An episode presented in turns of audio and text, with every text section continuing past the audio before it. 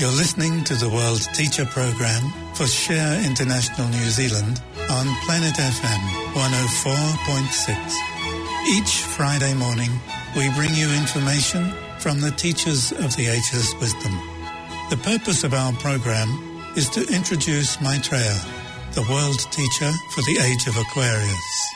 Maitreya does not come alone. He brings with him the Masters of Wisdom, a group of highly evolved teachers.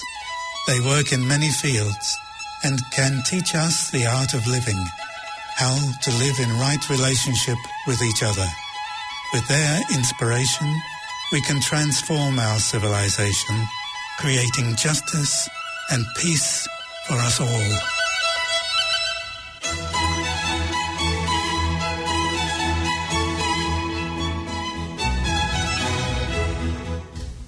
Morning and welcome to our program. Today I'd like to read to you a couple of articles from the January February 2022 issue of Share International magazine.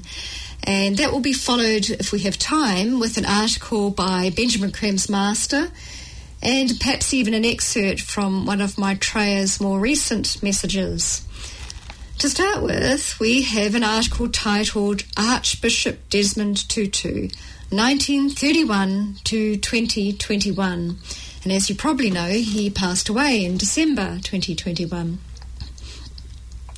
Desmond Tutu was internationally renowned but was also loved locally. Archbishop Tutu's relationship with the Diocese of Southwark, London, was a long one, beginning as a curate in 1965. He was honorary curate at St. Augustine's Church.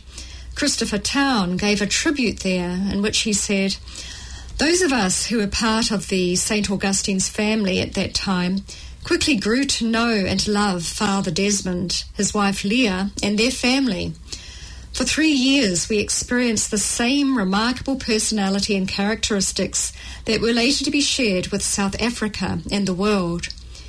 We were captivated by his powerful and entertaining sermons and by the love he showed us all. We all remember him standing at the west door calling out, Any more for a holy handshake? In a eulogy, the Dean of Southwark Cathedral said, We particularly remember a sermon he preached in the cathedral in which he said, There is nothing you can do to make God love you yet less. There is nothing you can do to make God love you more.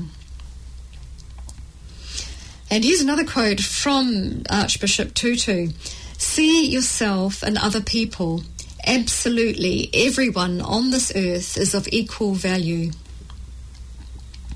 Archbishop Desmond Tutu, who died in December 2021, was loved around the world for his wisdom, steadfastness, and above all for his soul infused joy, expressed in his famous infectious laughter. His was a brilliant life, fighting for good in the face of evil with courage and determination.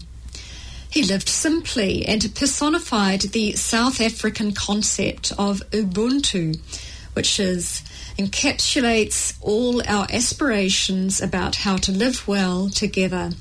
We feel it when we connect with others and share a sense of humanity. An activist all his life, Tutu joined Nelson Mandela's struggle against apartheid in South Africa, but always advocated nonviolence. His greatest contribution came after apartheid was dismantled. In 1995, Mandela, now president and inspired by Maitreya, by the way, asked Tutu to lead the groundbreaking and harrowing Truth and Reconciliation Commission. Under Tutu, it sought not punishment but confession and forgiveness for crimes committed during the apartheid regime. He echoed Mandela, who said, Let bygones be bygones. Both believed in forgiveness. Tutu stood against injustice and inequality wherever he found it. As early as 1984, he was awarded the Nobel Peace Prize for his work against apartheid. As recently as 2015, he launched a petition urging the swift adoption of universal renewable energy, describing climate change as one of the greatest moral challenges of our time. Tutu's campaign against injustice was not confined to South African apartheid.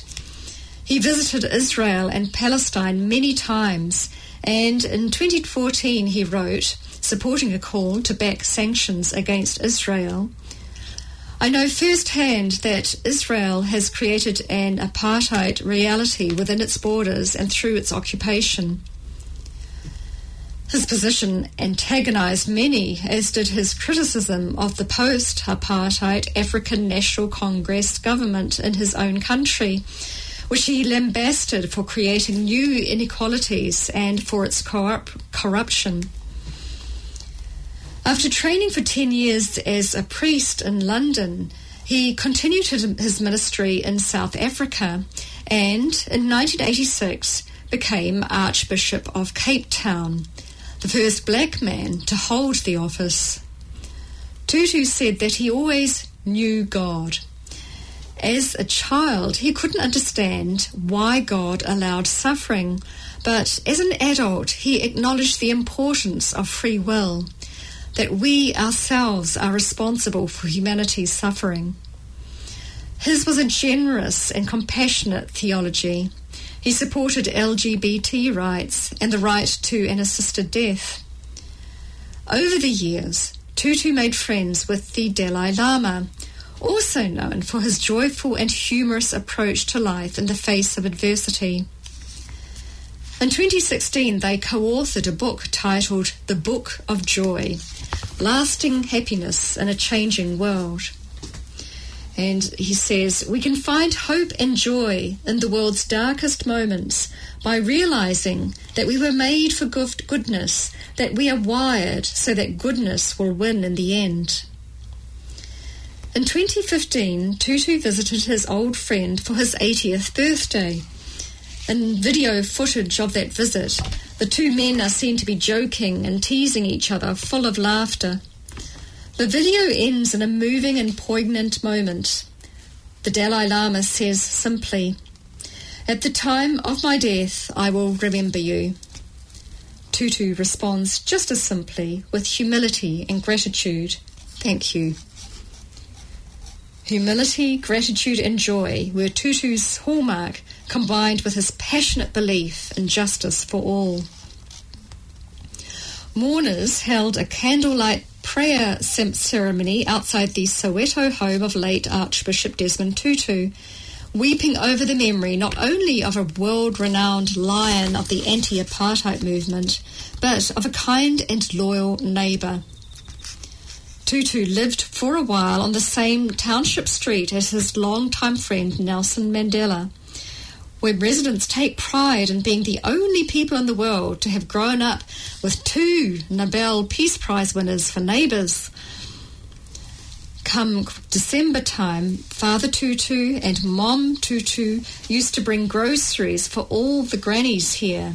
He used to look after the elders. So, losing someone like him is painful. We're filled with tears. That was a comment from a resident um, as she spoke to mourners standing alongside the street. That article was sourced from uh, The Guardian in the UK and The Frost Interview, Al Jazeera, and also the book titled The Book of Joy Lasting Happiness in a Changing World by His Holiness the Dalai Lama and Archbishop Desmond Tutu. Now, our next article is on a different but not totally dissimilar subject, and it's titled When Prisons Become Redundant. It's a report by a Share International correspondent by the name of Anna B. Nations vary greatly in their approach to criminal law and justice practices. The way prisoners are treated and who is put in jail reveals much about a country's attitude towards its inhabitants. Throughout the world, the overuse of imprisonment is causing overcrowded prisons with inhumane, degrading, and dangerous conditions, impacting mental and physical health and the safety of prisoners and staff alike. No other nation keeps as many of its inhabitants incarcerated as the United States. It houses the largest prison population in the world around 20% of the total number of inmates worldwide. In 2021, this amounted to roughly 2.06 million people. In China, the estimated prison population was about 1.69 million people in the same year. The criminal justice system in the US relies in part on for profit prisons. This development was in response to the rapid expansion in the nation's prison population beginning in the 1980s, and it was driven by what they called the war on drugs and also harsher sentencing policies, leading to the emergence of private pr- prisons and corporations making large profits out of incarceration. While some countries still advocate a tough on crime policy and the use of long or life sentences as, as the solution against crime and disorder, many argue that incarceration does not increase public safety and disproportionately dehumanizes and harms poor and marginalized groups in all societies, while incurring enormous financial and social costs.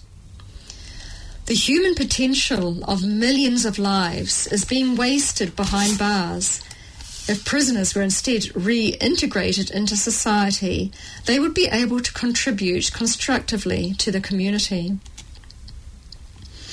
As people also often turn to crime if they have no other way of making a living, a society with high social security and low rates of poverty will generally experience much less crime. If the purpose of punishment and detention is to reduce crime, boost rehabilitation, and cut reoffending, then few people really believe that the prison based model of justice works.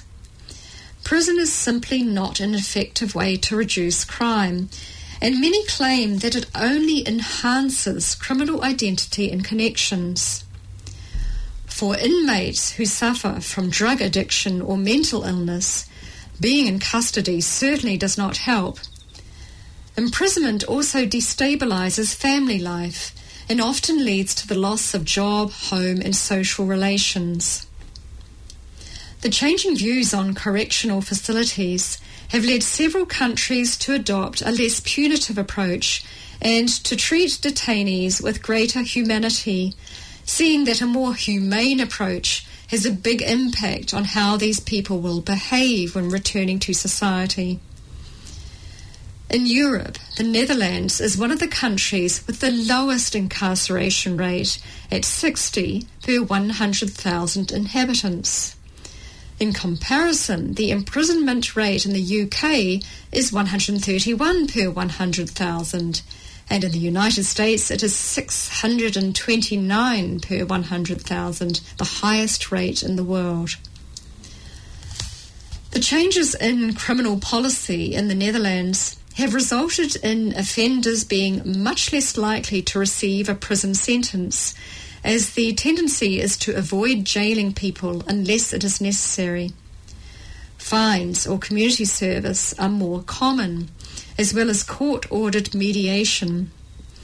If prison sentences are given, they are mostly kept very short. Soft drug use and sex work have been decriminalised. Half of the people in Dutch prisons have received a one month sentence, and there's an increased use of alternatives to imprisonment, such as electronic tagging. There is much investment in youth intervention schemes, and for offenders who do end up in prison, personalised intervention programs which focus on the individual's strengths, talents, and possibilities. These are aimed at helping people to access the skills and networks they need in order to rebuild their lives and break the reoffending cycle. Prisons are also generally of a much higher standard and better staffed than in most other countries. For convicts with mental health problems and drug addictions, a special psychological rehabilitation program known as TBS is part of the criminal justice system. The aim is to prevent another crime and to address the psychological conditions and the social problems that follow. These detainees who have complex and difficult backgrounds stay in treatment centres where they receive specialist help to work on themselves in order to become able to re enter society. There are very specific conditions for those being offered rehabilitation opportunities through TBS. In order to be admitted, there must be a minimum prison term of four years and a high chance of recidivism, as well as a willingness to cooperate. If reintegration into the community is not deemed possible, prisoners can be moved to a high security hospital and be confined indefinitely. In the Netherlands, the crime rate continues to decline and there are fewer repeat offenders. It is expected that the total prison population will continue to drop. Short custodial sentences and a decreasing number of inmates have reduced the country's need for prisons, leading to 29 units closing between 2013 and 2018, even after importing convicts from other countries to fill the cells. Some of the empty prison buildings have been repurposed as hotels and restaurants, while others have been turned into schools, student accommodations, social housing, refugees shelters, business centres, cinemas, libraries, and museums. Judging by these results, a radical review of crime and punishment, prison systems, and their place in society is long overdue. That was sourced from several different websites, including TheGuardian.com, DutchNews.nl, and thenation.com. So it looks like we have time to read this article from Benjamin Creme's Master, which follows a similar, similar theme, and it is titled Justice is Divine. Justice is divine, longed for by millions bereft of its sacred balance. Justice brings to the world of men the harmony of God. As a looking glass reflects the image of man, so does justice reflect the nature of the divine. The measure of the lawlessness of the time is known by the degree of injustice in the world, and today injustice stalks the poor on every hand. Legally, justice rules the field of social regulation, of crime and punishment. But fundamentally, justice has to do with the laws of God, which work towards harmony and correct relationship. Every injustice, however small, brings disharmony to the whole. Today, so great are the areas of injustice in every land that extraordinary measures are required to prevent total chaos. Injustice is a denial of man's divine potential.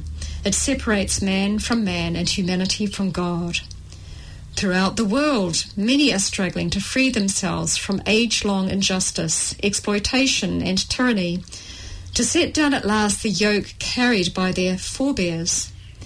We, the watching hierarchy, commend their struggle, for we see it as the expression of the divine spark in all men yearning for freedom and justice. We give them our hand as we gaze with compassion on their plight really only have time for that much of the article. Thank you very much for listening in today. And uh, before I sign off, I just want to invite anyone who's interested to send in their um, details if you would like a free copy of Share International magazine sent to you. And the address for that is sharenz at yahoo.com. And for further information, check out the website share-international.org. Thanks again and wishing you a lovely week.